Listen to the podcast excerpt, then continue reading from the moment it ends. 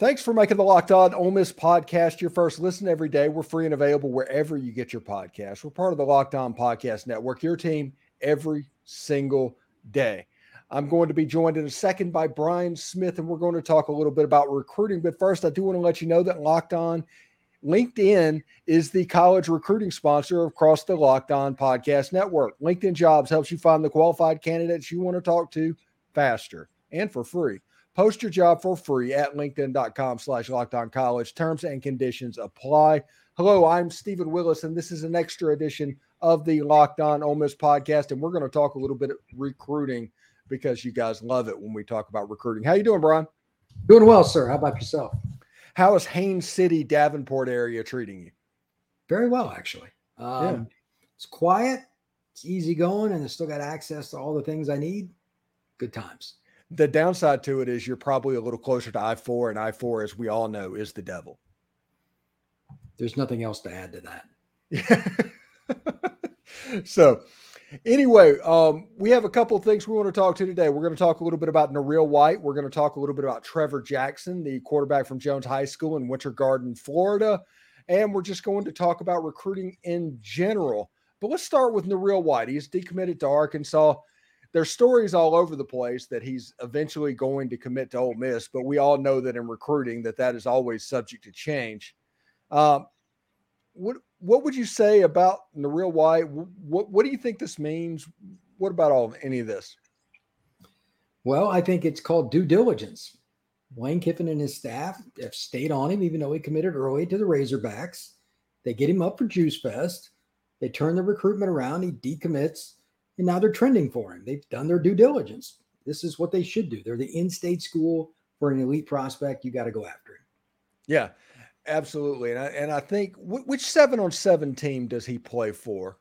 I want to say it's Mississippi Heat, but I'm not sure. Yeah, they're the ones that have the really just fire uniforms, if I'm not mistaken. Oh God, that could be a lot of them. yeah, yeah. It, kind of it kind of looks like Mardi Gras. It's like the purple, yellow, and green. Oh, okay. Well, that's bootleggers. That's bootleggers. Yeah. Okay. Um, yeah, it's really good player. I'm looking forward to whenever this decision is made. Like I said, Ole Miss is trending for him right now. There's probably crystal balls and um, RPMs that are going from going in for him all over the place. But this would be a big pickup for Ole Miss. And if and when he does commit, I will be doing a breakdown segment on my show um, as well. And I'm sure me and Brian will talk about it as well. Now, the one thing the one thing that we want to talk about is the team that is trending right now um, for Trever Jackson is the Ole Miss Rebels. Um, this is quarterback out of Winter Garden, Florida, Jones High School. Um, he was a, I don't want to say alternate, but he apparently performed fairly well at the Elite 11 Orlando. Um, he won the strongest arm competition. The guy has a gun. Honestly, I don't know if what you who you would compare him to, but stylistically, watching his highlights, he looks like Spencer Sanders. I know him very well, and I've seen him play 10 times conservatively. I don't know who I would compare him to. I, I know Trever pretty well. He kind of does his own thing, but in the last year, his refinement with his motion, you know, same thing over and over again, quarterback play in particular. If, if there's any spot that you need that signal caller is it, he has completely jumped way up the ladder. He went from a guy that I thought was group of five to definitely power five in like six months, like higher end. UCLA offered Pittsburgh and all these different schools, and he, it's just bizarre. So uh, he told me a few weeks back that he was going to visit Ole Miss. He was pretty excited about it. I got the vibe he wasn't going to go to Pitt. Uh, Dante Moore went to UCLA, and even though they'd offered that's kind of hard to follow him. I, mean, I thought he was the best player in the country last year. Kid out of Detroit King signed with UCLA. So Ole Miss was kind of trending in the right spot there. So barring them not doing well on the visit, which obviously didn't happen if he's getting crystal balls and all that stuff, I'd say he's going to end up at uh, Oxford. Yeah. It, it, all looks pretty good. And I was looking at the film for Trever, and we did a breakdown on him on Friday's podcast. And the one thing that you notice, this kid is really good at like hole shots um, oh, as absolutely. a high school quarterback and and yes, stuff like that. Yeah, and you can just he, he flashes on tape. He has the ability with his arm strength to throw it down the field, whether it's a looping pass or whether it's a line drive. He's got the arm strength to do it. and just physically, if you were to throw him out there at safety or receiver, he could play that too. So this is a kid that can play from the pocket, but if it breaks down, he fits Lane Kiffin, where Kiffin, you know, he's a structured quarterback guy. But as soon as he got away from SC, it really changed a lot. He started using guys in different ways at different schools. And I think he likes it. Uh, Trever in an RPO based offense with the kind of receivers, the real white, that Ole Miss seems to get, man, he could be a really dynamic player. Yeah, I, am I'm I'm I'm pretty excited about what this could potentially mean if they both commit to Ole Miss. This potentially could be a very good month for the Ole Miss Rebels on the recruiting front. Now, other players that are coming on, there's a recruiting reset. I've seen some crystal balls for Auburn for Kamarion Franklin. Yeah, I'm not surprised at all. Mm-hmm. Yeah. Now, I've I've heard that he's probably leaning there. That's what okay. I was told recently. So now I've also heard him trend about 83 other schools.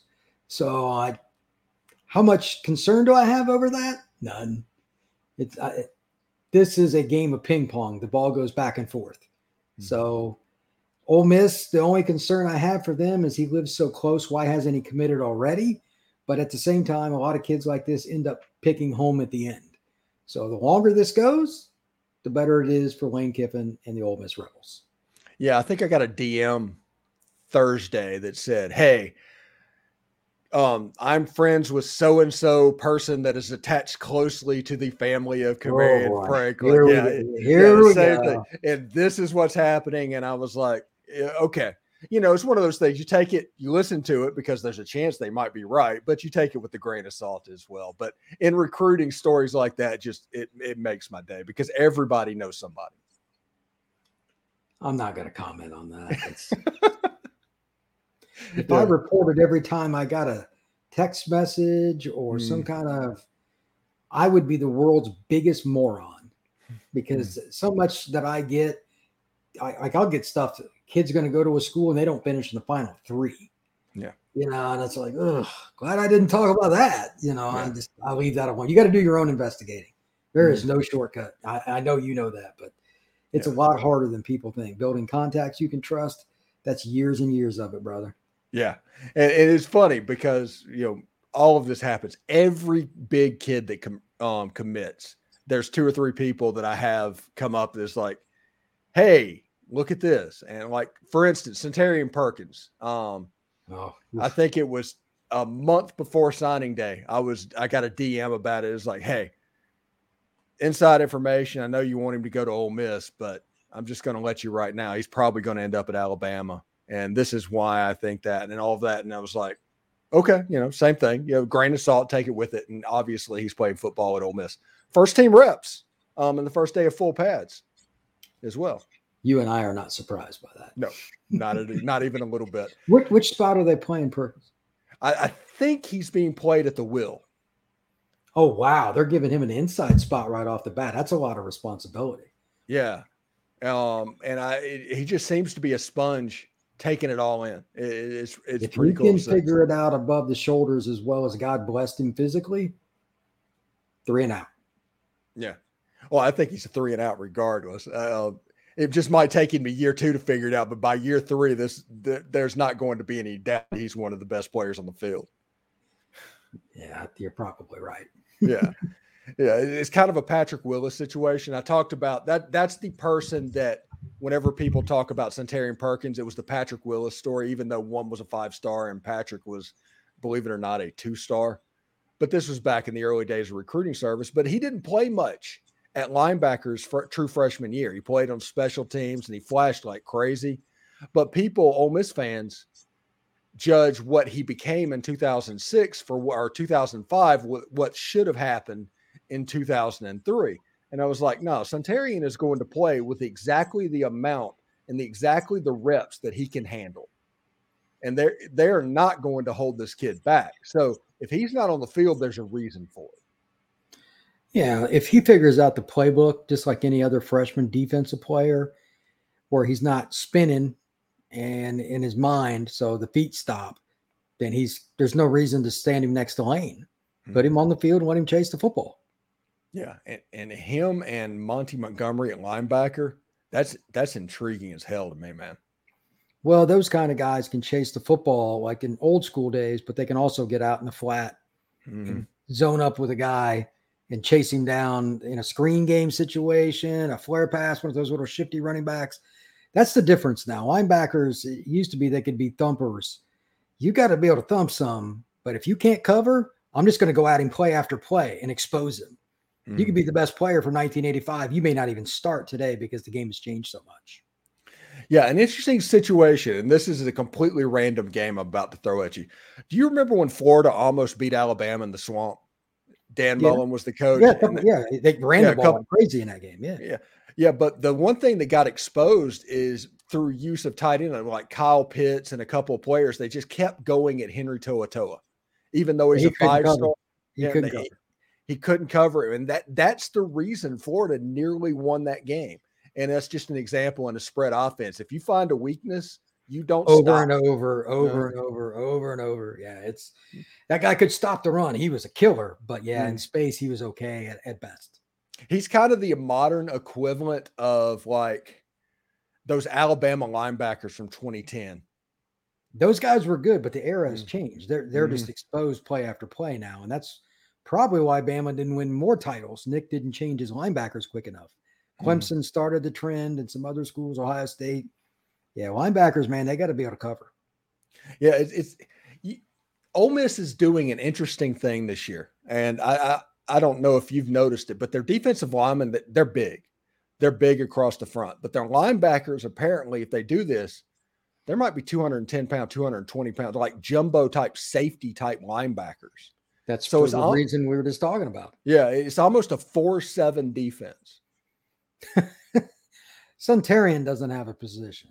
I don't know yeah. what. Yeah, he's just football player. Yeah. Call it whatever you want. But it's going to be really interesting indeed. But um, thank you for making the Locked On Ole Miss podcast your first listen every day. We're free and available wherever you get your podcast, including YouTube. We're part of the Locked On Podcast Network, your team every day. Later on this weekend, David Eckert, from beat reporter on Ole Miss from the Clarion Ledger, will be on the show. We'll also have Tom Vanderford as well as any as well as anything that is fall camp related. We'll jump in and do a reaction or Ovid reaction video as well. Anyway, thank you, Brian, for hopping on today, man. Appreciate it, sir. You have a wonderful day. All right, you too.